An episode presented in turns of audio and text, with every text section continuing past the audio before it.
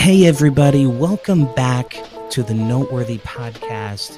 I hope that you've all been doing well this amazing December and this Christmas season. Today on the podcast is a very special episode because today I'm going to be talking to my brother, Jonathan French, and we are releasing this as a dual episode.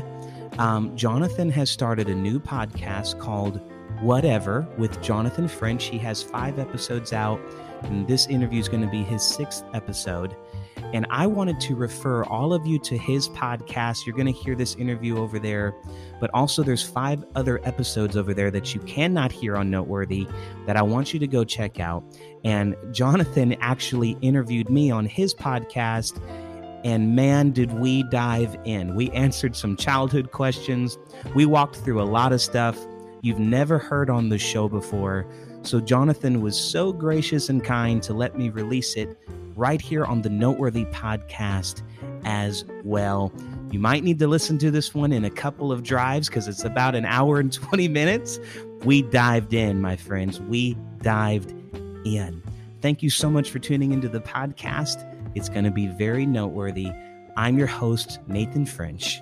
Let's go.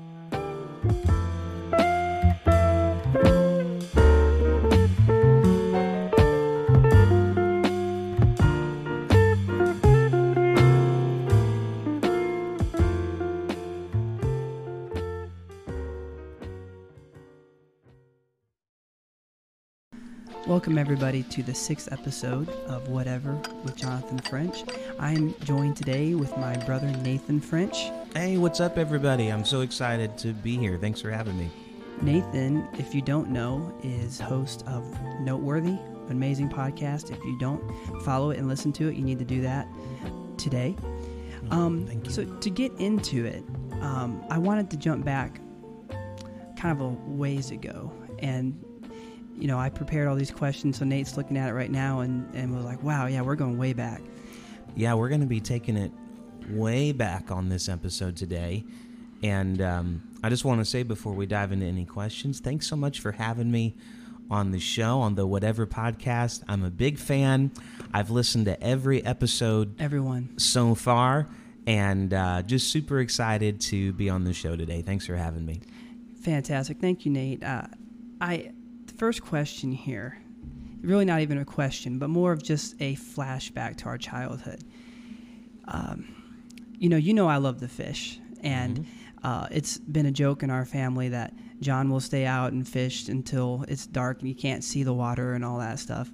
And you know, I, I always attribute that to just our vacations growing up when we would we were like four or five years old, basically the age of, of our two boys, and Mm. um, Yeah. Ju- Ju- uh, Judah and Jackson, I should say, because we both have multiple kids.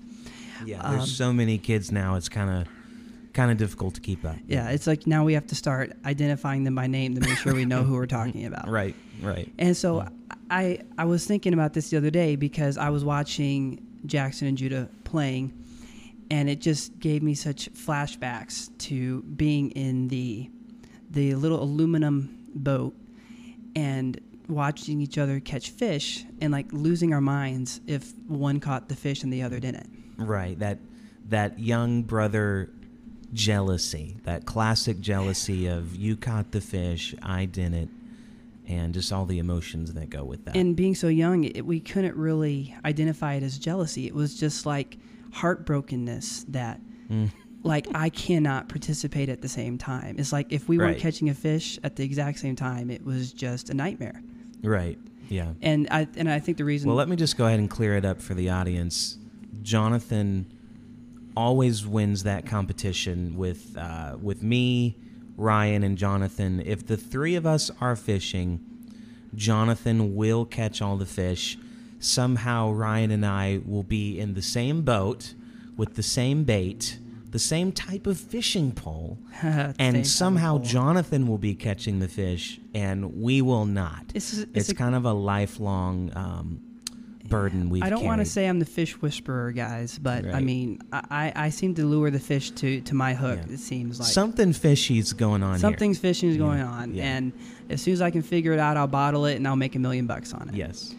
Um, but you know, we were really young when when we were doing that. We did that for several years uh, while we were uh, living in Chicago. When our dad, uh, Brother Talmadge French, was pastoring a home missions church in Wheaton, Illinois. Um, and then, kind of moving a, quite a bit of years here, then we find ourselves um, moving to Indianapolis, Indiana, uh, while our dad was working at IBC and working at Yeah. Calvary Tabernacle, and our lives went from this small little world to a very large world. Right. I mean, literally overnight. I mean, we went from a small home missions church to suddenly being a part of a church that ran over 2,000 people yeah. and and then it seems like the rest of the podcast is going to take off because we have so much that happens once we move to Indianapolis.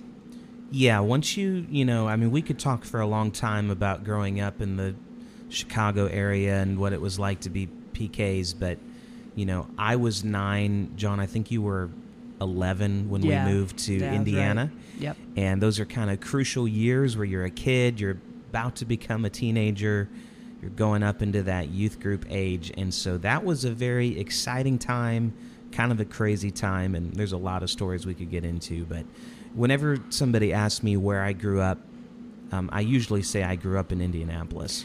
I mean, for sure. I, I mean, I definitely feel like our formidable years were there. I mean, we both got into music uh, right as we, you know, moved there. It seems like you jumped into playing guitar and taking lessons from our oldest brother Ryan. If y'all didn't know, and maybe a lot of you don't, our brother Ryan was a phenomenal guitar player and still is. He just doesn't he doesn't use that outlet very much these days. But he taught Nathan and I. But Nathan c- continued on with guitar and now is amazing. Yeah, absolutely. And so I wanted some of these questions here are going to be about like when did you think because we were young so when did you think that's what you wanted to do when did you want to learn to play guitar and when did you find that to be your motivation Right. Well, first of all, let me just say to the listeners before I get into that Jonathan and I are in the coolest environment right oh now. yeah Like, and I'm eating a muffin, so forgive me. I, But we are- cold brew We're so- at one of our favorite coffee shops in Georgia, Queen Bee Coffee in McDonough. And we found this perfect little side room. And because this is not a video podcast, I'll just tell you, we're sitting by a window. We've got this really cool wooden table here. We've got our coffee, our breakfast. The leaves are falling by us. It's kind of raining. It's rainy outside. And so we're kind of in our happy place right now. And i'm sure that the people sitting in the courtyard are watching us chat in the microphones and wondering Mm-hmm. They think we're important. they think we're important and they think that we're celebrities or something so Which, if you know, hey, I guess we'll just allow them to believe that. if you want to think i'm important you know go Yeah. ahead i'm not going to stop I mean, we're kind of a big deal, but anyway, no, kidding. I'm kidding. I'm kidding. kind of no, we look on. we look superficial because we have the. Um, Jonathan so graciously got me one of these podcast arms that like hold the microphone, and uh, I'm telling you, I've had a podcast since 2018, and I just got the arm, so I'm feeling. I mean, this it, it'll change your life for the rest of your life, Yeah, Nate. it. We both have the podcast arm. We both have coffee, and so, um, which how how long do we usually go on this podcast, John? 25, 30 minutes. Okay, so the problem is we could probably sit here and talk for like two hours. So, um, and we probably will even after the mics Right. go off. This will be the longest episode Um, I will yeah, ever the air. longest episode of whatever. Um, but to answer your question, getting into music and kind of what sparked the desire to play guitar, I remember getting a blue Fender Squier Squier. Yep. when I was nine years old, and it was right when we uh, moved to Indiana, and I usually consider that as ground zero Okay. for my passion for guitar. Now, Mhm. I've always had the passion for music, sure. singing. I mean, I don't have any memories of not loving to sing. So the love for music was always there. We have a very musical family. You know, mom and dad are really musical. Which you know, a lot of people might not even actually know that that that dad is was a very good musician hmm in his younger years. Yes, yeah. I, really, our entire family is musical, so that was just a love that we had. You know, we grew up listening to music, loving music. It's always been in the culture of our family. And so, nine years old, though, when I got that guitar, that sparked something in me. So, I would say nine years old, had that little um, Fender Squier that With blue. the white pick guard on it. Yeah. Oh yeah, The yeah. white pick guard. And you know what? It really didn't sound bad. It was No. a good, you know, it was a cheap guitar. It's it's the Squier is a big step down from the Stratocaster, um, but it was just a great guitar. And and Ryan started uh, giving us lessons Right.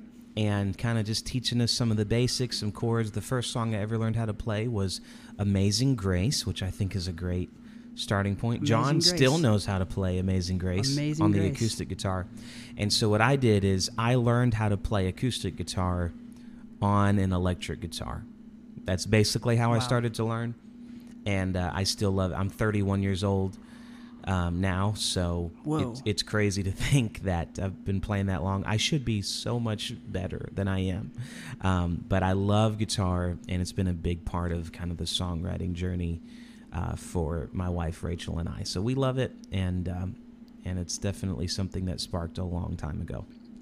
Awesome. Well, you know, it's it's it's interesting because um, when I look back and I think about like what inspired me, uh, you know, after you and you took off with guitar because you know I play bass guitar, so I didn't continue with with electric guitar. Um, but I think about what inspired me to learn bass. And it wasn't just to be able to play in a group with you and Ryan. I mean, that was what I wanted to do. But I think it was just the groups that I grew up watching Mm-hmm. and how, how it appealed to me.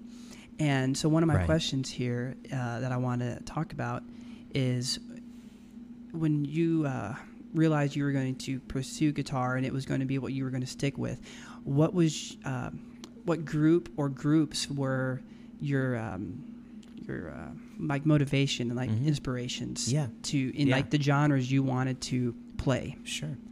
Well, for everybody that's listening, and maybe you've picked up on this podcast and you started listening to Jonathan as a podcast host, you may not know Jonathan's a great musician, very accomplished bass player.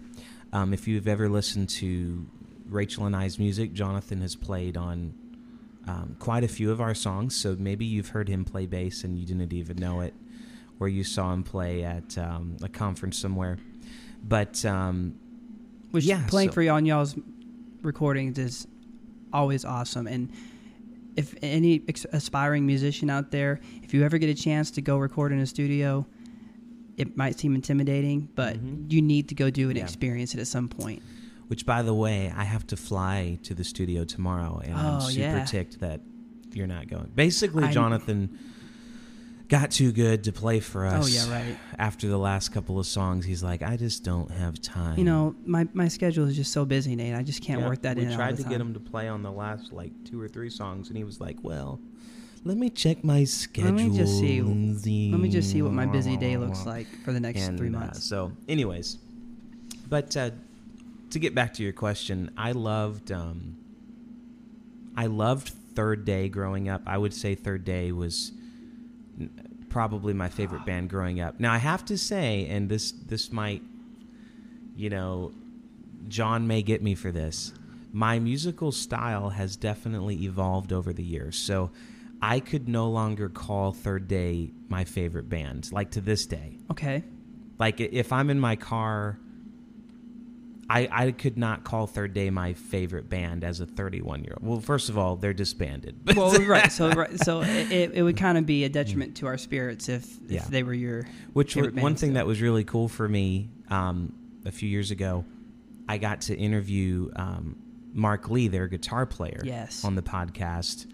Uh, Which I'm still upset that you scheduled that when I was out of town. Yeah, because I would have I would have been sitting there with such awe. Yeah, but when Mark Lee says yes, you you adjust your You- schedule, you and so I just had to meet. We met him at like a super ritzy country club, and I interviewed him there. It's kind of embarrassing when I think about it. I only had one microphone, and we like it was it was terrible. That's But though. um, he was very kind, and so man, and and don't misunderstand me. Like, I still love Third Day, um, but my uh, style has become a lot more singer songwriter, and maybe even a little more gospel, uh, a little twist of gospel as I've artistically grown over the years. And so, uh, as a as a kid, I basically would listen to contemporary Christian music, and that was it. Um, but as a teenager and an adult, I love singer songwriter. I love contemporary. I love black gospel. I love more contemporary gospel. Sure. Um, you know, I think of guys like James Wilson, Draylen, guys like that. right. They're not really. It's not really black gospel. It's more of like a contemporary gospel. We've got more contemporary music. Yeah, well, and like David Jennings, it was Mhm. just here for Exalt, and yeah, he definitely falls into that kind of middle ground hmm for sure. between So- gospel and CCM. So, you know, as I've grown older as a writer, I love anything that has acoustic guitar. So there there is one artist though that has for there's two artists that have forever stayed my favorite artist even though stylistically I've changed a little bit. And that would be um, I will forever love Steven Curtis Chapman. Yeah. Doesn't matter how old he gets or Oh, you know, I just listened to his new album and it sounds like all his other albums. Which I, I feel But- horrible to say I'm a fan since I haven't heard his new stuff yet. But Yeah, he has I a brand new Chapman. album that's really good, but you know, it sounds you know, it sounds just like his other albums. He's he's probably a little stuck stylistically. And uh, the other would be Michael W. Smith. Like Mhm. I would go see those two guys in concert anytime. Like if they came in town and I could go, it doesn't matter how many times I've seen them. They're just Right. like they're the OG. They're they're legends, you know. And so um, those would be artists that are forever my my favorites, and that will just always stay the same. Um, some newer artists, you know. Uh, I listen to a lot of apostolic music now. Just, Mhm. I mean, there's so much good apostolic music out there. People like Brittany Scott and Eleni Young, Draylen, you know, Draylen Young. You've got James Wilson, guys like that. I end up listening to that music a lot because a lot of times we're having to learn it, you know, Sure. to sing it. And so, but I, I love it. I enjoy it. And so it's changed over the years, but I think to, to be a musician, to be a singer, or to be an artist, you have to embrace some change to grow, you know? Right, sure. And so, um, yeah, yeah, that's just to, to mention a few, but probably if I could narrow down, if there was one artist that I could just go get coffee with, it'd be Steven Curtis Chapman. that's cool. Yeah, Yeah, if I, can could just go that. sit down with him. This sounds so funny. I've literally had like dreams where I was somewhere and Steven Curtis Chapman was there, and it was like, hey, um, you know, I'm playing this show. Are you able to? Because I've been able to meet some people over the years because Right. of music, you know. Right. And um, but then I've realized that's just a cool dream where I got to meet like a childhood hero. But um, and you know, you, I've learned nothing's impossible. Like nothing surprises me anymore. You know, but that would be so cool to sit down and just hey, hey, you know, tell me about your musical journey. Like give me some advice and just have coffee with him. That'd probably be the guy. Well, it's funny because knowing how you know the world that y'all are, you and Rachel are in with music, I wouldn't even be surprised if you called me and told me that you met him somewhere. Like I wouldn't even be surprised. You know, it, with God, I've just learned all things are possible. I mean, I've been able to, you know, so many cool things have happened where I'm like, you know, it's it's so amazing. Um, in the in the gospel world, um, I've had I've had some communications with Eddie James, but I've never met him in person, Mhm. and I know he's really you know intrigued by Pentecost right now. Right. So if I could meet a gospel artist, it'd probably be Eddie James. If I could, if I could meet with Eddie James, um, you know, he's showing up at a lot of apostolic events right now.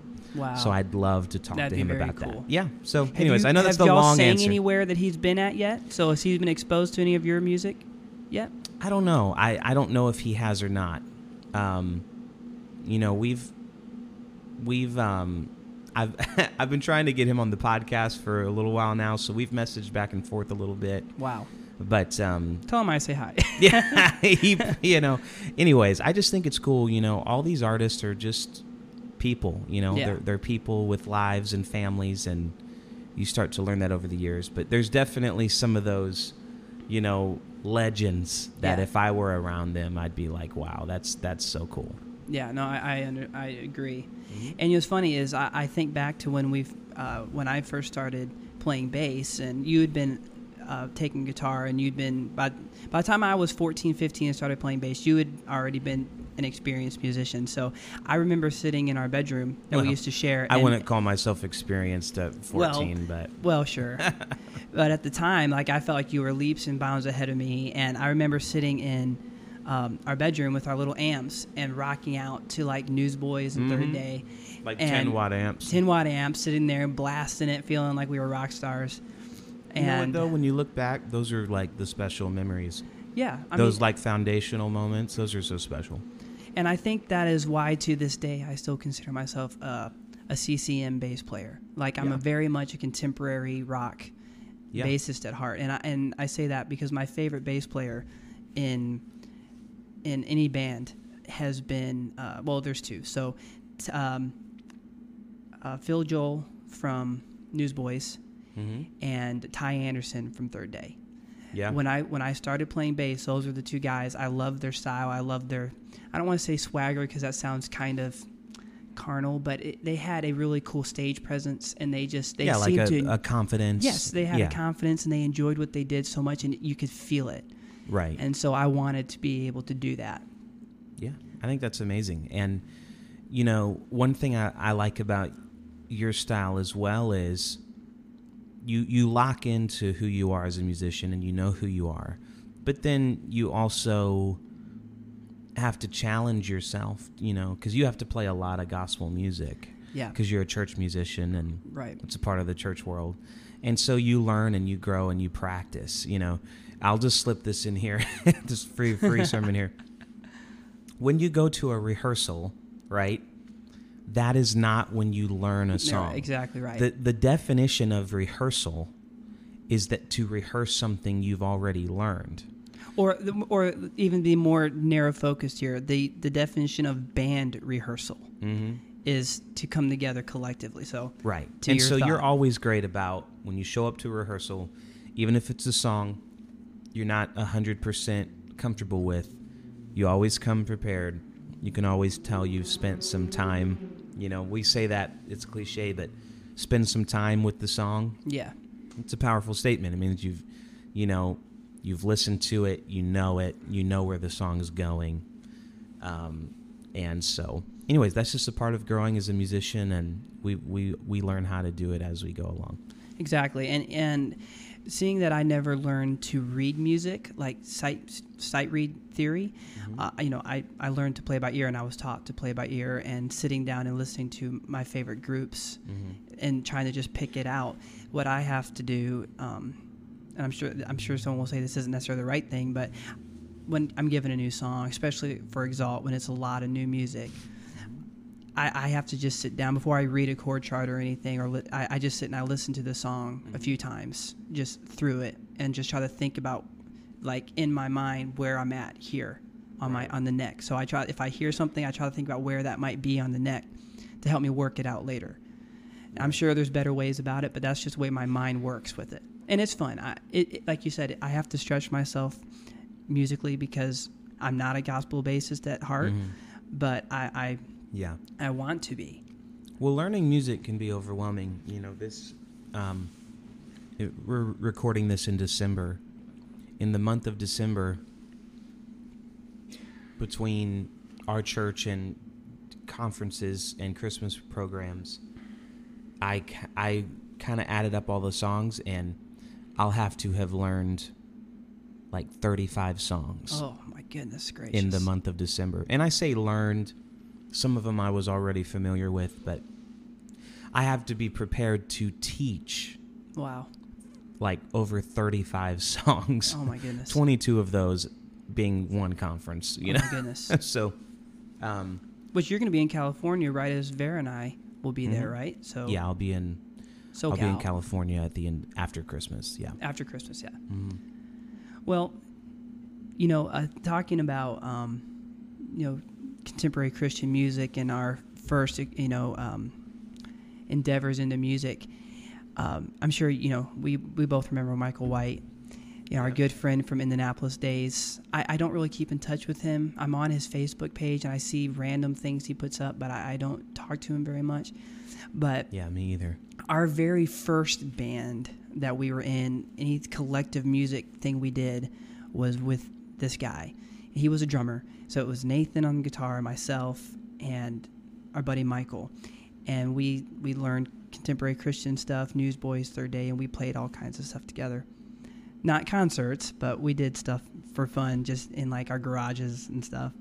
But um, I'm sure you're, you, you know, the very first song that we played with him, we played at his dad's church, and it was by a group. I don't know if anyone out there listening knows who this is, but they were called PFR, Pray for Rain. They had You, a song. you probably are a little bit older if you know. yeah, who PFR if you know who is. Yeah, PFR is, the- you're our the age. Gen Zers will will not know No. PFR, but the millennials will probably exactly know. right. And that song was it was a big song by them at the time. It was called Amsterdam. Still a great song, but I think it's kind Mm-hmm. Which is fun. funny to me because to this day I still do not know what that song means. I, I have no idea. so it's If it wasn't a Christian group, I would probably feel the fact that we singing it. sang that in a church service. Which I remember though. I don't know what the song means. I don't. I don't either. And I remember though at the time when his when his dad asked us to play that because he heard us practicing it and said, "Oh, that's cool. You should do Yeah, that in like- church." He was like, "Play that," and I was like, It- it- Uh, we were a little weirded out about that. "You don't want like a like a worship song." I mean, we know some. We know Right. like "It Is Yeah. You" by Newsboys. We could play that one. And- no, and- no, this song is better. Right, like at least that was an actual worship song at the time. It is you, you know. But like, um, like if you go look up this song "Amsterdam" by by PFR, the the the message is like it. Whoever wrote it, it's just some personal experience that. It, there's something there's to no them. there's no telling like the, the song doesn't have any real meaning, which is kind of a, you know, as a songwriter, you know, a- as a songwriter now i would never i would never do that song really probably anywhere unless it was just a concert you right. know I mean, so and I was getting ready for this podcast. I was I listened to it not too long ago, and to to your point, I I don't know what he's trying to say. So it, it was definitely hilarious that that was one of our first uh, public performances as musicians together, and then shortly after that, um, the music director for the youth group at the time, uh, Ben Vandiver, had us play in the youth group in Youth World, and then that like launched everything. Um, Yeah. So shortly after that, I had one of my worst musician experiences that I still I still remember very vividly. And so I'm going to ask you about yours in a second, but let me share. So Nathan Nathan was there, so he he knows what I'm talking about. oh man I had I was I had my first public um, performance in our church at Calvary and our youth group in Youth World, and we played with Michael as a group, the three of us, and then I started playing for for the the youth class, and then the youth choir was asked to sing. They sang like once a month or something like that, and being a bass player for youth group, they said, "Well, you're going to play for the youth choir," and we were learning Right. "It Is You" by Newsboys and I, I knew the song. See, I knew the song. But when I got up to play in the youth practice in front of everybody and in front of all the other musicians, I froze. Yeah. And Ben Vandiver came up to me and showed me the notes on the bass and said this, this, this, this, and took the bass in his hand and like fretted each note for me. And and the whole youth group watched that. Mm-hmm. That was when I said I will never come to a practice shorthanded. Yeah. I will never do it again. which here's the thing though i was there I, I watched it all go down and Yeah. i was like oh lord of heaven um I think you were playing guitar for it. yeah I mean, And so keep in mind, first of all, you had a music minister who was not concerned about people's feelings, right? n- that was kind of the first at problem. all. And that's a part of the music world. I mean, you have to have thick skin. You really do. Because, Yep. I mean, you, you never know who you're going to work with. right? But the thing that blew my mind about that was, which it shows like the, the, the scarring is like the fact that we're even talking about it right now Yeah. shows that it was such a crazy I'm moment. gonna be 30. I'm gonna be 34, and Yeah. I was like, you 15 still wake up in the night like, when this it happened. is you. Yeah. Don't know the song. I have You're, recurring like, nightmares twitching. about this. oh man but And honestly, I was there. It was probably way worse in your mind than what it actually was, right? And I'm sure you're right. I'm like because very it sure. really wasn't. Like I guarantee you, there's not a person there that would remember that, yeah. except maybe me and you. And I only remember it because I'm your brother, right? Right, and we talked about it afterwards. Right. For, but in- there's in not a person in the world who'd be like, "Do you remember that practice where he showed you the notes on the bass?" Oh, But the thing was, is that you knew that song, so it it wasn't that you showed up unprepared. yeah. You just, you know, you didn't, you know, I had you, I had extreme kind of- stage fright. there was a anxiety, big church, things like that. And listen, if you play music long enough, embarrassing things will happen. There's just no way. Hopefully it's rare, you know, for some people it's common. You know, hopefully it's rare. The embarrassing moments are rare, but they will happen. There's no way you can escape it. I mean, I I've I've forgotten lyrics um like we did glorious day last year and we got to the bridge and i was like i needed rescue na na na na na like literally in it. the mic i went na na na na na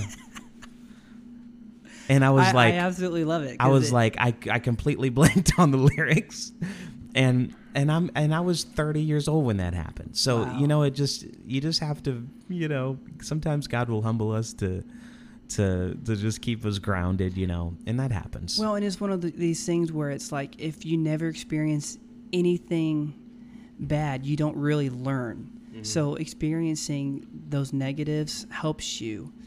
Uh, Yeah. Tremendously. Mm-hmm. It, it might not feel like it, but eventually it will help you. So, Mm-hmm. musician wise, as a guitar player, you know, now you do a lot more singing and worship leading, but when you were, like, okay, like, we haven't got here quite yet, but when you were playing a lot in California, what was your, if any, like, actually embarrassing moment as a musician that you recall off the top of your head?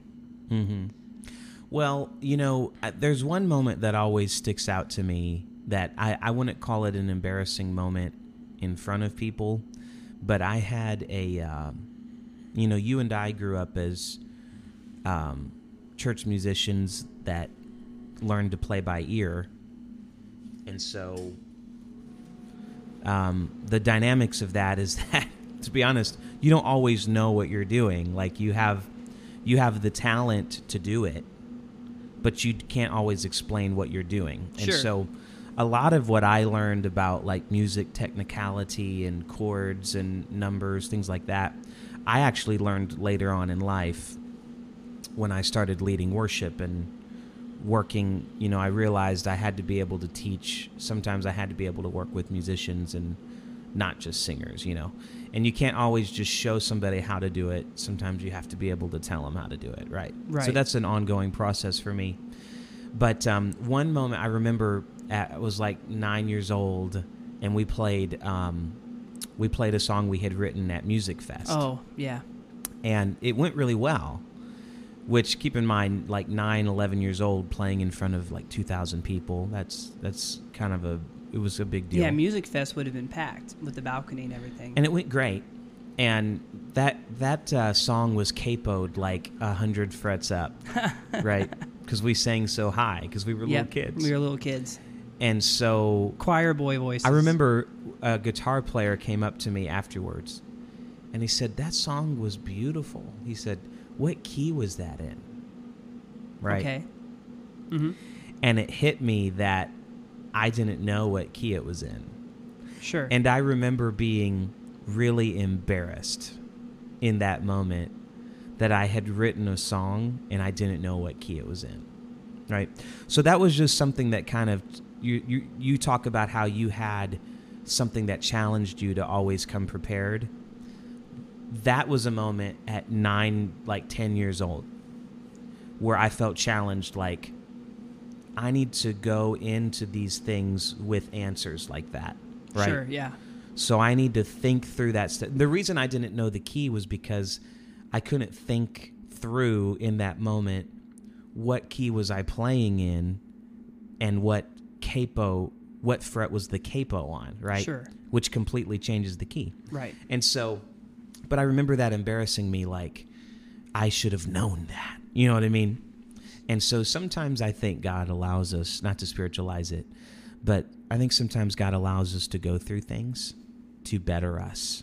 You know, you go through something that embarrasses you, Right. but you're better for it. And then you, you know, you walk into that next meeting prepared and and better for it. So embarrassing things happen. You can't take yourself too seriously. You got to laugh at yourself, right? Right. Got to laugh at yourself. You got to have fun. Those things are a good reminder that none of that is none of this is about us, right? It's about Right. it's about the Lord and about giving him glory. And so sometimes if we don't humble ourselves, God will humble us. So it's Right. better to just humble ourselves. Exactly right. Because when have God humbles laugh. you, it can be very, Yeah. very I- hard. yeah, I would much rather be humbled by my lack of ability than by God. Sure. So, you know, that rather than being humbled by overconfidence in my ability. Right. So, you know, if you have to pick, that's that's the way to go. And are, are we talking about um, when we play Our God is One and the sound went out? Or was this a different song you're, you're, Well, you're No, about? the yeah, that was a whole different thing. That's this was a another different. story. Okay. So we we sang it uh, one time, and the the sound did go out, hmm but we just kept singing because that's that's um that's worship leading 101 you Yeah. never just stop you know you just keep going And I remember people being shocked that we didn't just stop. yeah and it's funny because we were so embarrassed by that and that was probably one of the most complimentary services i had ever walked out of that Yeah. you know Yeah. here you were 10 years old and you just kept going you know Right. like there are there are people much older than you that would have froze you know And waited for it to come back Mhm. on. And then, yeah. but when you're a church kid you know you're, you're not performance driven Right. so you just you you're thinking about the service not not the song in its in itself you know you think Sure. about the entirety of the service so i think we were just raised you know to to know that you know you Exactly. keep going Yeah. One of those untangible things that was just Mhm. in our head. yeah i mean that just goes to our upbringing being raised in church you never just stop a service unless god does you know if god Right. wants to stop a service then you let it happen Exactly. but, people keep rolling Exactly. Well, so here we're you know we're talking about being pretty young here, but we're gonna jump up a little bit here because when we um, we were in Indianapolis for like seven or eight years, um, I believe, and then we've we made a family move to Elk Grove, California, and we attended the Rock Church, uh, pastored by Brother Miles Young, and for me, this is this is weird because I feel like myself as a musician, I started finding myself when I moved to California as a Mm. musician. Even though all my inspirations and favorite artists and groups have always kind of stayed the same, I, I kind of came into being a musician um, when we moved to California. And I wanted to ask you because on one of my other podcasts, I was talking about um, elements of the move that were odd to me in, inside because one minute I was very upset and emotionally disturbed by moving and leaving all our friends and everything, but Right. then also feeling an element of like adventure and somewhat of excitement Yeah. of what might lie ahead. yeah How, how was that for you? I mean, because you know we we traveled together moving, hmm and uh, we spent hours, days in a car moving, and I and I, I don't re- really remember us really talking about how we felt Mhm. about it. Yeah. Well, to be, I, am trying to remember, you know, you're 33, I'm 31 now, so the, sometimes the timelines get a little blurred. But if I remember right, I was like 16, 17. Yeah, I, think was about 18. I was finishing my senior So year. we of high were like right around 17. I, Yeah. We were like 16 and 18, something like that. Yep. And moving from, um, you know, the north to, you know, The West. The Coast. West. Yeah. and so Completely different world. FY, if you've never experienced it, it's a completely different Yeah, world. it really is, and and it wasn't a long season. We lived in California for a couple of years. It was the shortest season, yeah. really, of any any season in my life of living somewhere. And you know, we've been in Georgia twelve years now. It's, you know, Can't believe it, honestly. so Georgia's home. You know, so you think about all this, but we ministry did move us around a lot as kids. It's just one of the one of the sacrifices you make, you know, in ministry. Some for some families, you know, some Sure. families ministry they're just they've They're never moved somewhere. They've always been somewhere. For us, that wasn't the case because Dad was a teacher and an instructor, and it it caused him to have to go to different places a lot. But um, for me, that was a very difficult season. You know, mom had just been diagnosed with cancer. Shortly, yeah, shortly after. We right made- after yeah. we moved there, and and um, you and I have always really loved um, what friends are to us. You know, you and I Right. have have always been very close, had very close friends. You know, um, a lot of times close friends with the same people. You know, we have the same a lot of the same childhood friends. You know, so moving away from from our friends was tough. You Very know, we had grown up from kids to teenagers. It's a very important time in your life. It's a very developmental time, you know, psychologically. You know, it's Right. everything about who you are. There's scientists will tell you, like, or psychologists will tell you that that time is super important with you know your thinking and your thought process. And so that was a tough time, but once we got out there, um, even though it was a, a short-lived season, it was only a couple of years.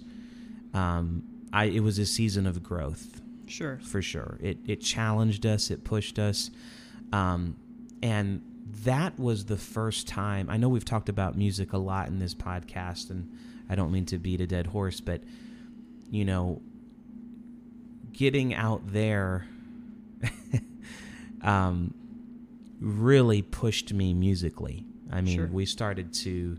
That was the first time in my life I remember playing with musicians that were like way, way more advanced than than than myself. Yeah. I mean, way. I mean, way out of my league. And I think that's a that's a great thing. You know, you want to surround yourself. People people often ask uh, Rachel and I like when when you record or you release a song, it, you know, there's there's um there's a level of excellence in the quality of it. And they're like, "How do you do that?" And my answer is always I surround myself with people that have talents that I don't have, right? Right. And so you have to know your weaknesses if you're going to grow in your strengths, right? And so there was a season of growth for me. And it was also um, when I accepted my call to preach. Right. So I had felt a call to preach when I was younger. You know, I, I felt it. Mhm. I remember watching Brother Mooney preach, and I felt a call to preach. Wow. Like I, as he was preaching, God would speak to me and say, "One day you'll listen, think about this because you'll have to know this one day." Wow. And um, and uh, but when I got to California, that's when I said, "Okay, God, I'll I'll do what you want to do." I told our youth pastor um, at the time, Brother Johannes, and uh, yes. yeah, and uh, I told him that I told Dad, you know, and I told I told our father and I told my youth pastor, hmm The- and I feel like if I could give somebody advice, I think that's a good route to take. If you feel a call, talk to your, you know, you know. For me, my dad is also a spiritual mentor in my life, right? Right. and he grew up as my pastor as a kid. So, and then my youth pastor was my direct, you know, kind of uh, hands-on ministry that was investing into us, right? So I yeah, talked that could to speak to where you are at Right. that age. and so I don't, I don't know if you remember this, but that was actually my first time ever preaching was in Yeah, California. I do remember that. So, and and I by preaching I mean probably completely a mess, a jumbled mess with some, but See, but- and I and I remember that different. I remember being like thinking like, "Wow, you did so much better than I thought you would do," just because I knew you were nervous. That's that's So- that's kind. And I told God, I said, um, I said, if you'll anoint me, and I've told this story before, but um, not on this podcast, I haven't. So I said, God, if you'll anoint me, I'll preach for you the rest of my life. right, If you don't, I'll never preach again.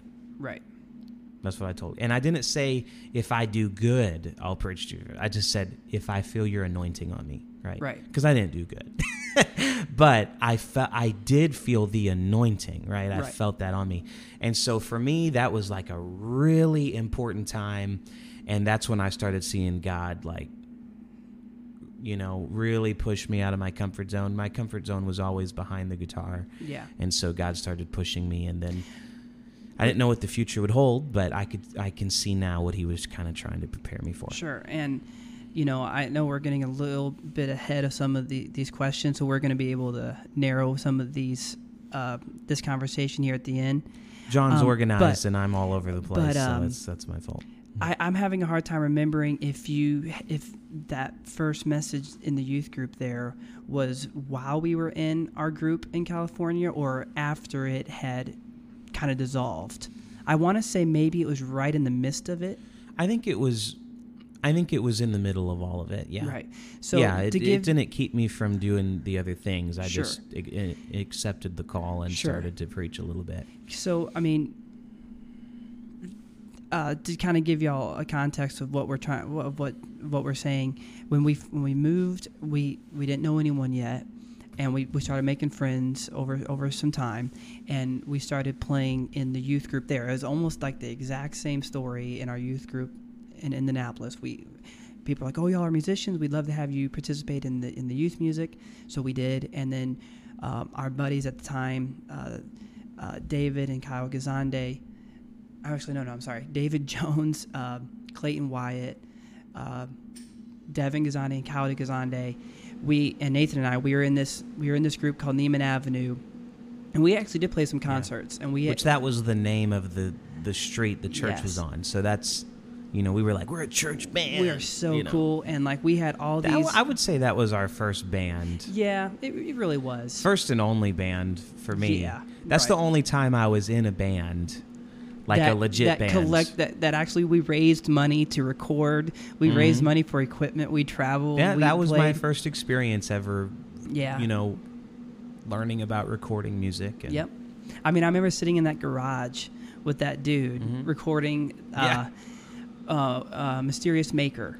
we were your typical like broke band Straight you up. know raising money to do concerts and and trying to to scrape up enough money to pay some creepy dude in his garage if we could record but you know those are great I those mean, are great mem- those are great stories. foundational memories you know I remember, I don't, I don't know why this is always stuck in my head so much, but I remember sitting in that garage trying to record the bass track, Mhm. and we came up with that little riff that I, that that do do do do, and Mm-hmm. I remember at the time thinking I was so so cool for playing that, and looking back on it, I'm like, my goodness, I can't believe I was so hyped about that. Yeah. But for me, and you know that song like that we recorded has major potential like it would have it would song. have to be rewritten i think right, but I have I have seriously considered revisiting the song because song's it's, amazing. it was called Mysterious Maker and it was it was a great I mean it was a good song. It wasn't I mean w- these were talented guys, yeah, right? they were so very good. You know, I was I was proud of the music and we were we were all perfectionists. So, you know, when you were talking about us being kids, that's a little more on the embarrassing side of music, right? Right. I think at this point we were all we proud were of what adults. we were doing. I mean, we were basically young but we were adults at the just we were growing, we were learning stylistically, you know, things like that. But yeah, that was um that was all kind of in the middle of that and uh yeah, that was that was kind of a life-changing couple of years for me and and especially for you. I mean, you met your wife out there in California yes, and Vera. now y'all have uh, you know two kids and a third on the Third way. on the way. and Kinsley's almost nine. Jackson's almost five. You've been married for like well, this is going into uh, next year. Will be 14th year. Oh yeah. So we just celebrated 13. So yeah, see, God knew.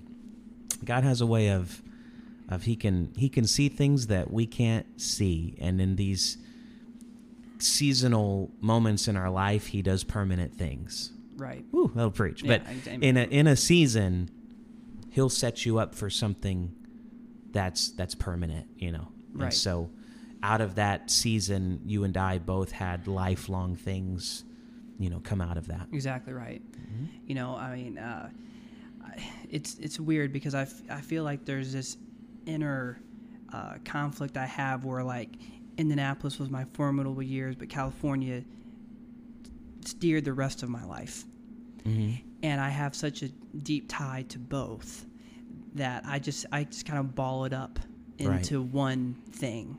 Yeah. Um, because I mean, I'm still in touch with several of the guys from Indy. I mean, David Cole, Bobby Skillman, Yeah. Oh, yeah. Devin Cunningham.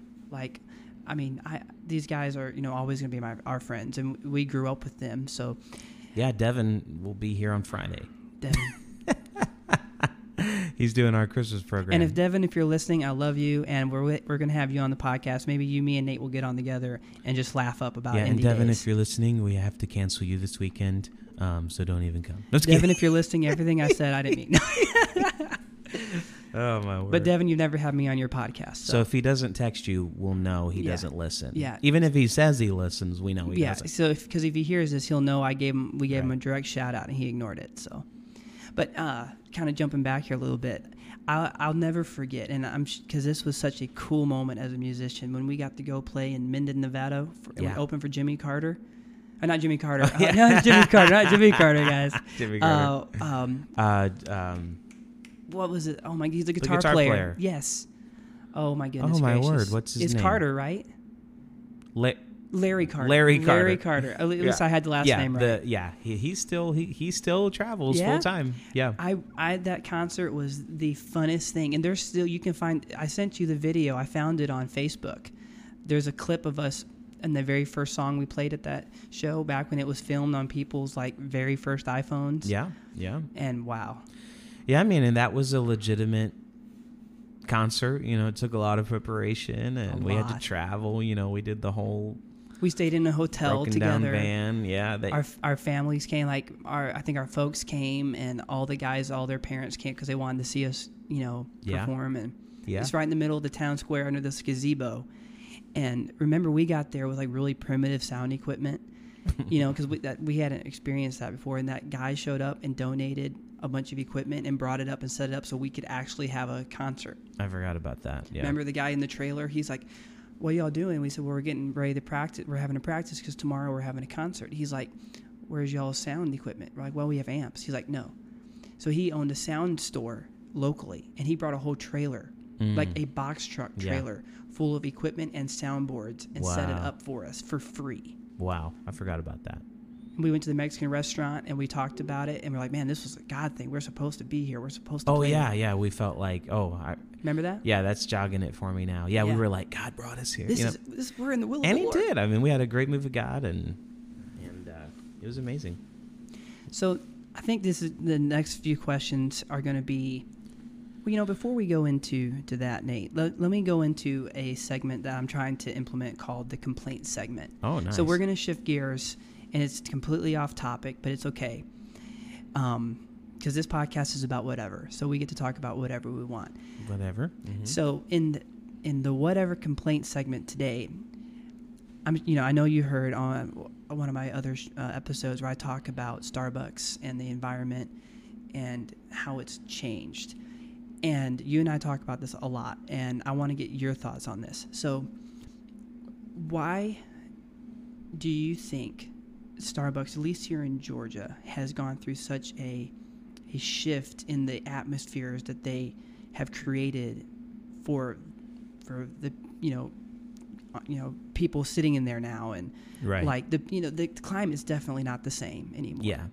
Well, let me explain to the listeners a little more about the complaint that yeah. you and go, I. So here, I'll let you rant there. So Yeah, just yeah, rant so- on about it. So, um, the the complaint. So Jonathan and I both love coffee shops, right? And so we also both enjoy Starbucks. It's not our favorite. We prefer like a local coffee shop, but we enjoy a Starbucks, and they're easy to find, right? And so um, Jonathan and I both like to work in an atmosphere like that. Like you're right, like you grab a laptop, you're trying to respond to emails or get ready to whatever. For me, I'm I'll get ready to teach youth class, or John's working from, you know, on his job. He's whatever. We're working in the coffee shop. Well, nowadays, um, Starbucks will play music so loud that you you can't even think straight. And it's not like loud jazz coffee shop music. It's like loud like pop music, rap music. And it's like it's just not coffee shops have really shifted in our area. Whereas in for me, you know, we're in this coffee shop right now and it's quiet. Um, and I love that because I'm, a lot of times if I'm sitting in a coffee shop, I'm trying to get work done or I'm trying to, you know, let my mind rest for a minute and Right. prepare for the day. And so um, I even love like coffee shop music, like jazz music. Yeah. I'm all for that. I Yep. love, which I don't know if you know, I've gotten to the point where I listen to jazz like almost every day That's amazing. because it's relaxing. Um, on the Alexa uh, speaker, you can say, Alexa, play jazz music, right? right. And it'll just play like instrumental, relaxing, you know, upright bass, piano, guitar, you know? right. And so I can work in an, in an environment like that. But lately, it's gotten to the point where if I need to meet somebody to have like a an important conversation or if I need to get real work done, I can't do it at Starbucks No. because it's so the atmosphere is so different now. It's so distracting that my complaint would be can coffee shops please play coffee shop music Right. And not like loud abrupt music. Well, I remember just a few years ago, it seems, I mean, recently, where they they had their Starbucks playlist that you could actually go download and from the app, and, Mhm. and it showed you all the music they that they would play, and it was all what you're describing. It was, or at least it was, like singer songwriter like it was, if there were vocals it was like an acoustic guitar or a Right. piano and there wasn't vulgar language in it. nowadays like, it's like bum, bum, we bum, were- I mean, what was it, like, like few bass days- drops and everything Yeah, like I think Monday we were in Starbucks or just a week or so ago, and we're sitting there, and they the the lyric came on talking about how sui- suicidal he was, you know, Yeah. over and over and over again. terrible And and I'm like and- I'm and disturbed by these lyrics being sung over the my Christmas life season, and they, they can't, they won't even play the Christmas music too Mhm. loud. It's it's Yeah. the type of music as well. It's yeah it's kind of vulgar. And the other day, I'm you're gonna think I'm lying, people listening, but they the song they had playing, they were saying, I'm not, I'm not gonna try the, but it was very very horrible language, Mhm. just straight up swear words over and over and over. go again. ahead repeat it all here on the I'm going to say it right now. Lord forgive me. No, it was bad, and um, I, you know that's why you know Nate and I uh, whatever decided- podcast not appropriate for all ages Yeah, disclosure. Take your small children and plug their ears. So we uh, Nathan and I decided you know we can't you know trying to meet to do these podcasts we can't do it at Starbucks. You know it's too crowded. But so we came to Queen Bee, which is one of my favorite places on earth right now. I mean, we're sitting in, like Nathan said at the beginning, we're in this really cool environment. It's quiet, and I mean, we can breathe in here. And so we need to give this place all our business because we need these places to stick around. Exactly. So today we're here at a local coffee shop. Um, it's it's this is like okay. So my one critique, since we're on the complaint section, which Yep. I try not to be a complainer in Mhm. life, but I'll take my liberty since this is the complaint section. This is where we're going to get all of our frustrations out. yes. So right now I'm at like the perfect coffee shop, except the coffee. Okay. All like right. the the ambiance is perfect. Yep. but the coffee could be better, right? Sure. So a lot of, t- you know, you're. Tr- I want to find there's there's one coffee shop. It's in Griffin, Mm-hmm. and it's the perfect ambiance and the perfect cup of coffee. Okay. It's called Safe House Coffee, Oh, okay. and um, they always, you know, now here's something cool that they do that's unique. Since we're nerding out right now, the lower level plays jazz music. Okay. The upper level doesn't play music. Okay. So the like customer, at all. So yeah. like no music at all. So the customer can pick what they want, which I think is so neat, Wow. right? Like for me, if I'm not recording a podcast, I like some jazz music. Yeah. But let's say you and I met there to record a show, right? We would want to go upstairs today, Right. right? So to me, that's um, that's a cool.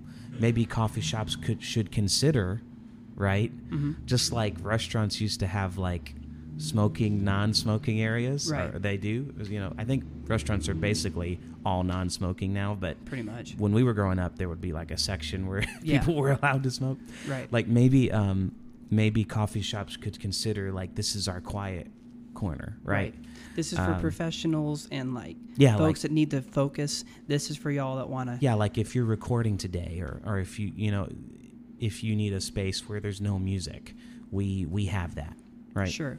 But if you want some coffee shop music, or you're just trying to study and you want the background noise, our upper level offers that, right? Like Wow. that would be so cool That'd to be me. amazing. So Safe House has got that figured out, and um, now Queen Bee is cool because they have Um, they have the courtyard in the middle, which is great for kids, right? We have Yep. little kids, so that's a great place for them to play.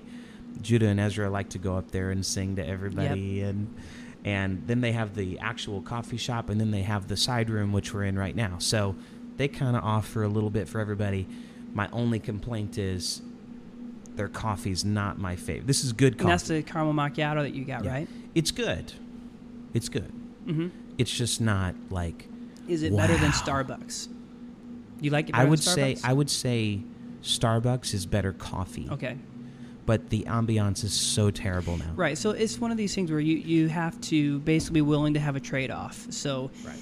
and I, for me, I, I think you agree. I, I, I think this is the trade off that we can accept. hmm You know, because So your title should be Starbucks is too loud. Yep. Somewhere in your title. Yep. Starbucks is too loud. Starbucks is too loud. I mean, Just think about that.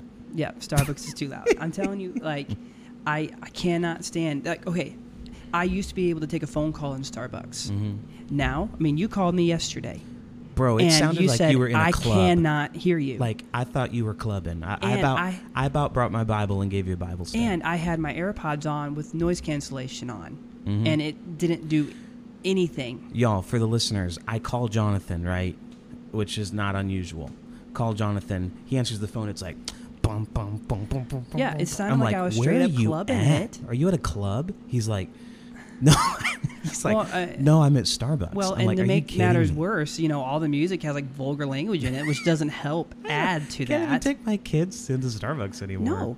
Like, The other, I, I had Kinsley and Jackson there with me after school, and they had a very raunchy word Mm. playing over and over and over.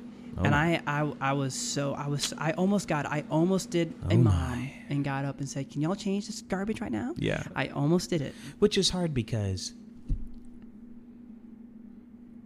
I feel like you and I try to be a witness to like all the baristas there, right? Right. And they, a lot of I mean, them, they all know us. a lot of them know us by Yeah. name, and so you know what I mean. You're just, you know, it, the, showing the love of God is more important than our personal opinion. There, I think, is what it Right. boils down to.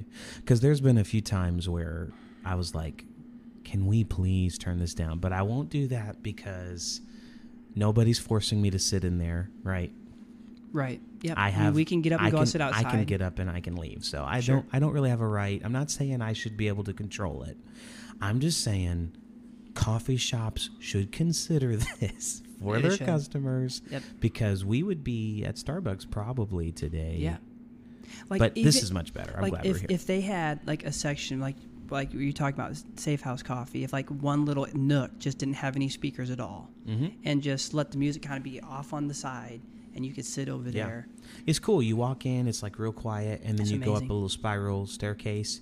There's like a raw wood floor with exposed brick Wow. and some Edison bulbs. That you, like you could shoot a music video up there, and kind of kind of up- sounds like this right here Mhm, Yeah. Yeah. I mean, I love I love this place, but yeah, that is, um, in my opinion, that is my complaint and Yeah. my solution for And- what and, uh, um, from for what the coffee shop lovers out there. and i know that you've told me that you don't experience this when you leave georgia like when you were just out of state and you right, were like it's not uncommon for me. Rachel and I travel quite a bit. I get to see a lot of other states and cities, and um, almost all. If I'm there for more than a day, I'm gonna see a coffee shop at some point, right? right Rachel and I like to find a local coffee shop, but uh, you know a lot of cities don't have one, but Right. they'll have a Starbucks. So I'll go to a Starbucks and I'll sit down to you know we travel with our kids a lot, so Mhm. it's hard for me to study in the hotel. sure So Rachel will you know m- she'll keep the kids and I'll go out and try to get ready for the service the next day, you know, and um, I'll go into a Starbucks out of state and it's like peaceful wow they'll have like coffee shop music almost every time I'm out of state. wow Georgia is the only city I've been in that is like blaring music in their coffee shops. right And I don't understand that. i don't get it either i don't know what's going on but So y'all pray for Georgia, pray Yeah. for our coffee shops, and if you're in the area, pray for revival support uh, Queen Bee Coffee and Safe House Coffee Roasters. Um, which, fun fact, it's called Safe House because it used to be a fire station. oh very cool So the um, the area where the spiral staircase is at used Mhm. to be like the fireman's like pole the that they would slide thing. down. Okay. Isn't that cool? Oh, I did not know that. And then when they relocated the fire station, the guy bought it and turned it into a coffee shop. That's amazing. That's So-. I, I need. I haven't been. I want a place go. With a go. good story Yep. and go support it. Amen. Wow. Well, appreciate that. You know, uh, you know, we'll um, we'll probably do more podcasts together, and uh, so we need to go up there next time because I, I haven't been there yet. So. Yeah. Yeah, we should we should record our next episode there. And then sure. we can go in there and let them think that we're important. yeah. over there. However, the room we're in right now is literally perfect. it's amazing. So I can't It is- complain. It's, it's incredible. Um, all righty, y'all. So we're gonna get back into some questions here. How much time are we at right now? What are we looking at? We're at one hour right now. and, and I'm serious. Like I, I will try to move through the rest of these questions Oh, a little word. quicker, even though it might be a little hard because when we these are a started, little- you said like about 30 minutes. Hmm. But at the I same time, I don't typically get to have conversations, so I just, you know, so it's, I, Yeah. I, I figured we'd probably be a little bit We'll, longer. we'll shoot for an hour 15. Yeah. We'll give them hope. Uh, yeah, okay, yeah, we'll shoot for an hour and fifteen. All right, so Charlie, get jump on track here. So Musicians come. we, we, um, yeah, Lord, you Where's know, my organ player Yeah, we'll get the organ up here. Get ready. So you know, uh, we've already mentioned that we grew up PKs, but I'd like to, um, and and you, you know, you said that you felt a call to you know the ministry, you know, in California when you were younger. Um, but I've, off, I've I don't think I've really ever asked you this, but did you ever battle feeling called to preach because maybe there hmm or did you ever feel that there was an expectation on you? Like because our you know our brother ryan our oldest brother who's 8 Mhm. years older than you six years older than me he went to bible school and by the time we moved to california he was um, he was the associate pastor assistant pastor in mississippi. Hmm so was there ever a time when you were dealing with that call that you ever maybe felt like some of it was an expectation Yeah. on you to preach and maybe Yeah. did you battle that at all Well, I'll, let me answer that in two segments here. The first, uh, well, first of all, I never felt any pressure from uh, from our dad. sure So that never came from him. He was always that. Mom and dad were very much like you know. I remember mom being like, "If you're a doctor, I'll be proud of you. If you're a lawyer, you know, if you, you know," and they were very much like, you know, whatever you were gonna do, just live for the Lord. and just don't sin and do bad things Right. just just live for God. Right. Right. And that you know, our home was always it was a ministry home, but there was never pressure like like w- we believe that everybody serves to minister. Right? Like we all feel a call to minister to other people. Sure So, um, I think mom and dad felt like uh, if you're a, you know, uh, a realtor or a, a pharmacist or a lawyer, right? You can live for God and make a kingdom impact, right? right And so I never felt that from them. There was definitely um, a lot of comments growing up, though, especially at IBC. You know, are you going to be a preacher like your dad? You know, right and um, I hated that because to me, the call to preach is such a sacred thing, and I think it is a call, right? Like God it's not, calls, it's not just a desire it's right? Like God calls everybody to the kingdom and to work for Him. He doesn't call everybody to preach. right He does call everybody, I think, to reach the lost and to teach Bible studies. Like Mhm. I think everybody should do that, not just preachers. right um, you know, like people should be reaching the lost whether they are a preacher or not. And that's just the little soapbox. But sure um, I hated that because I I never was going to accept a call to preach because of my heritage, even though it was a beautiful heritage. And um, you know that heritage didn't come from you know grandpa wasn't a preacher, you know. So it's it it really, you know, our our mom's mom and dad was not a teacher. My dad's mom and dad was not a was not a preacher, right? right So it wasn't like this. One thing you have to remember is there wasn't this big lineage of preachers. Right. our dad, our father, Talmadge French, kind of Broke the mold on that. changed. You know, Yeah. he was the you know that that call on his life was so great. It kind of forever changed the trajectory of our family. Right. And so we were raised in truth. You know, our dad raised us in truth because he broke the mold. He Right. broke the cycle. You know, mom was raised in truth, but dad wasn't. Right. So um, I never felt that that pressure. It would frustrate me, but I was never gonna accept something because some student made a, a comment or something about how I should be a preacher. you Right. know. Um, I didn't. Matter of fact, when people would ask me if I was going to be a preacher, I would say no. Sure. I'd say no. I'm well, not. because the idea of becoming a preacher almost sounds like it's solely based off a choice that you want to make. And and so kind of going into another question that kind of flows here. Do you think there is uh, just unfair expectations on PKs that put pressure on them that cause PKs to feel bitter at the ministry? Because I mean, we, you know, we see. I mean, you and I know PKs that have backslid Yeah. and had a lot, a lot of problems, and maybe never come back, or it took years to come back. And right. do you, not that it's right at all, but do you think that they face um, unfair expectations on their futures to where they feel boxed into Yeah. either accepting this or Yeah. kind of being labeled a failure? Yeah. I. I think it'd be unfair for me to say no because Sure. the answer is is yes. Right. There, there and I think you both and I can say Yeah. 100% yes, yeah, there is. It, it wouldn't be on it. There, there is an unfair expectation on PKs.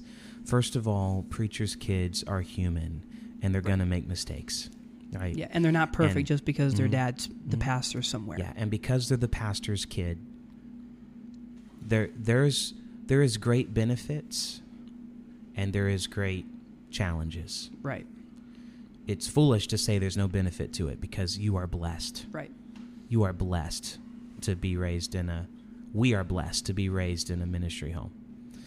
Um, but there are challenges. You know, people want they they expect you to be perfect. They're they're very critical.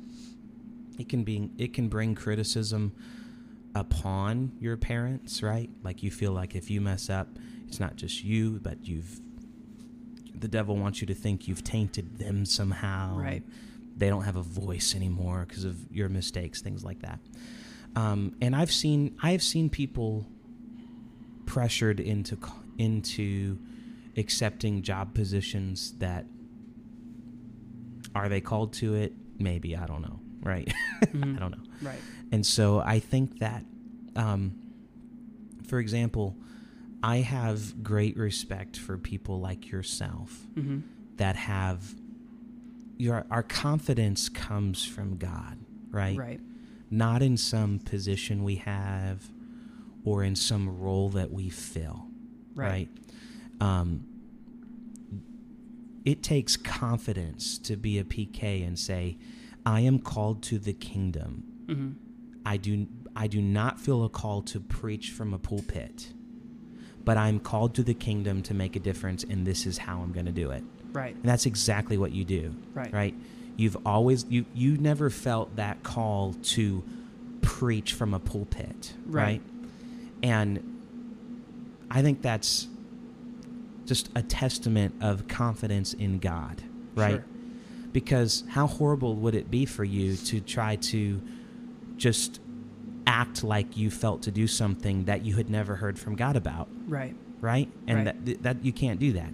And so here you are, you're 33 and you have not felt a call to preach. And sure, you've had people make comments, how, you know, why don't you feel a call to preach? Well, who said that you have to have a call to preach because your brother was called to preach? right, You're still just as much in the in the ministry as as any of us, as anybody in the church. You're reaching people, you're involved. Now, where people get hurt is just because you don't feel a call to preach does not mean that you're not called to make a difference in the kingdom and serve in and the kingdom participate. Yeah, but that's not at all the case for you. You're Right. very involved. You minister every week. right, You just don't feel a call to preach. right, And that that takes a confidence. That's not insecurity, that's confidence. hmm That's that's confidence in who God called you to be, right? Sure. Um, when you look at the Bible, there's a lot more people that are called to other capacities than there are preachers. Right. Right. You Yeah, can no, you can sure. see who's called to be a this is this is not just my opinion. There's there's a biblical precedence here, right? That sure you see people like Paul and and of course the greatest preacher of all, Jesus Christ, right? Right. and um, you see people like Peter and Simon Peter, James John, and and God called them to to go and share the gospel, which is what preaching is. Right. But um, there was also lots of people in the Bible that were serving the Lord and doing a great work for God that were not preaching in the synagogue. Right. Exactly right. And so that's that takes a confidence from the Lord to do that. Your confidence and and see preachers fall into this is that if your self-worth comes from what you do, then you will be in a very dangerous place as a preacher Right. because my self worth does not come from the message I preached or the response that I get. hmm My self worth comes because God loves me and I'm his child. and you and you relayed to the congregation what you feel led to Mhm. share. Right. And that came from him. Right. Right. Exactly. And so if here's the problem, it, I, Justin Camlick shared this with me, but it started somewhere else. It just every time he shared it, I, I, I don't know where it originated, but it's that that statement that says if you'll take the blame, you'll also take the credit. Okay. So, for example, if you preach a message, or even let's say you play a song on the bass, right? This Mhm. applies to any ministry. If you'll take the blame for how it went, then when when it went bad, then that attitude will also take the credit when it goes good Mm-hmm.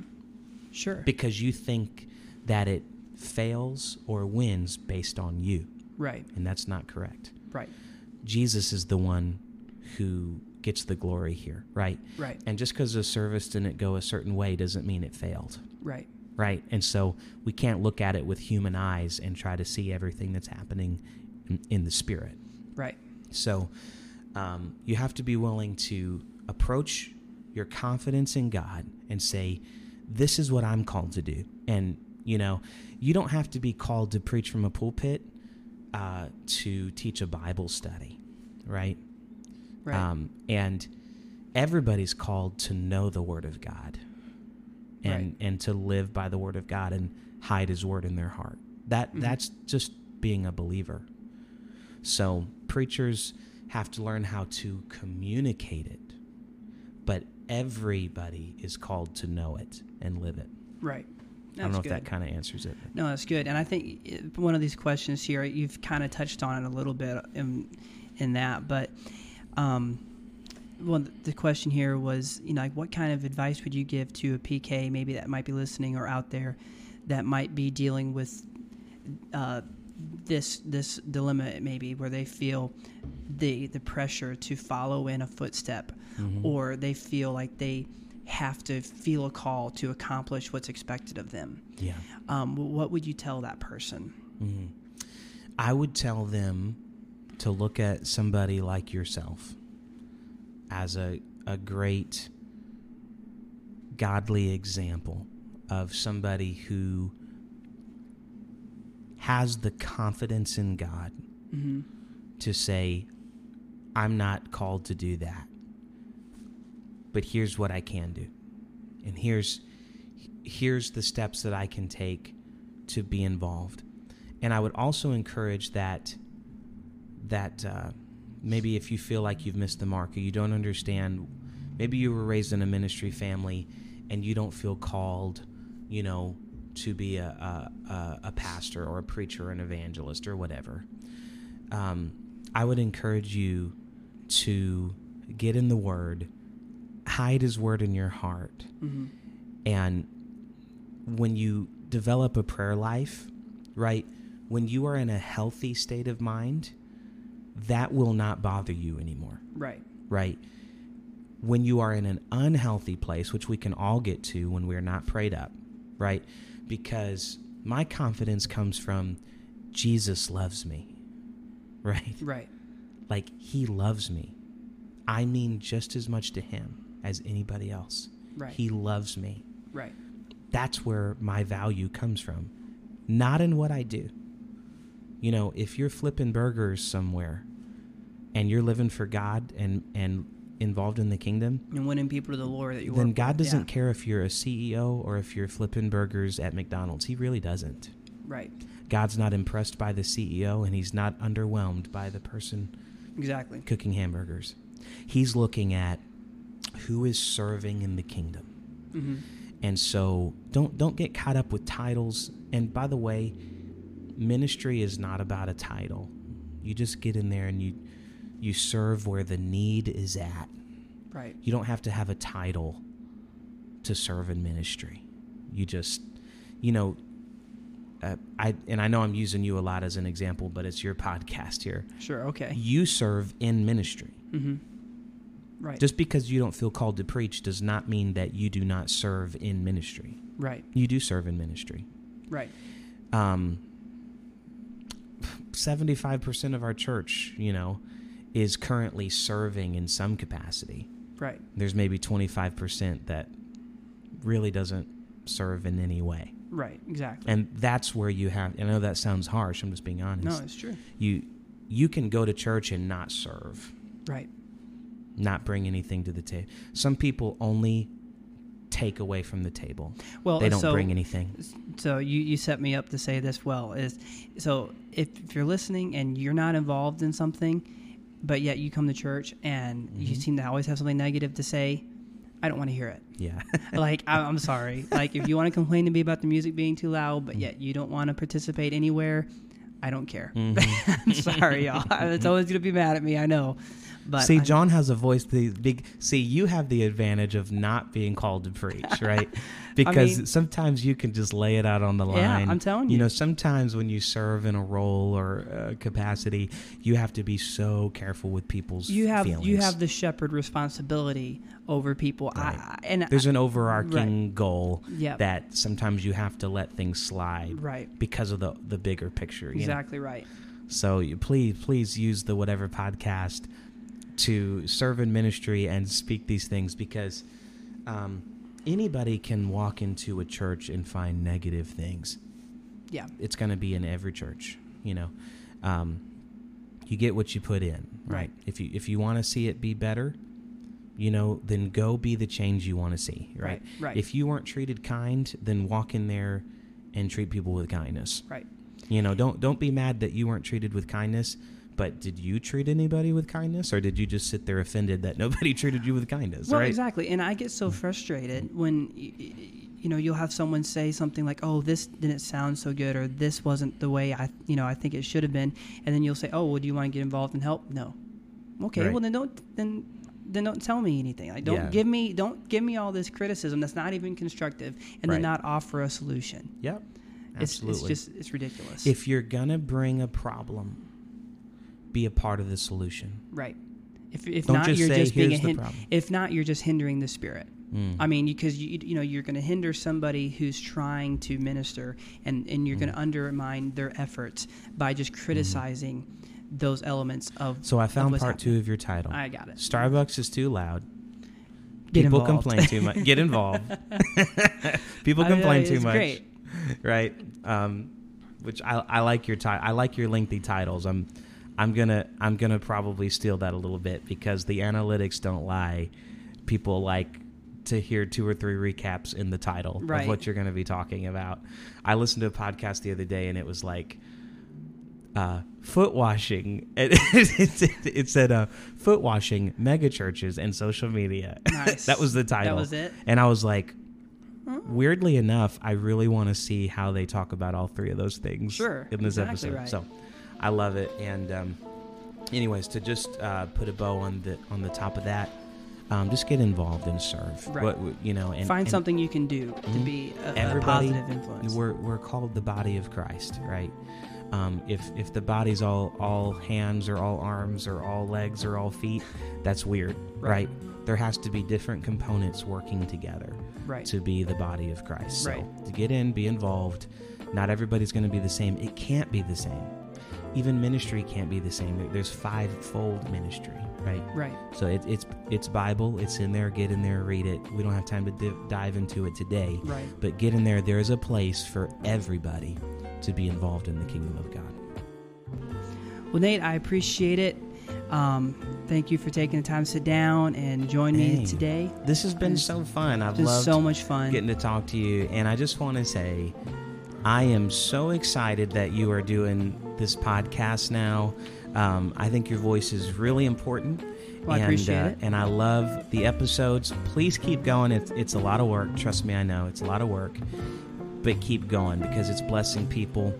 And uh, just, I want to encourage every listener um, to go follow whatever with Jonathan French on Apple uh, Podcast, on Spotify. All over the place. Go do do us do me a favor. Stop what you're doing right now if you enjoyed this episode, and go leave Jonathan a five star rating and review on Apple Podcasts.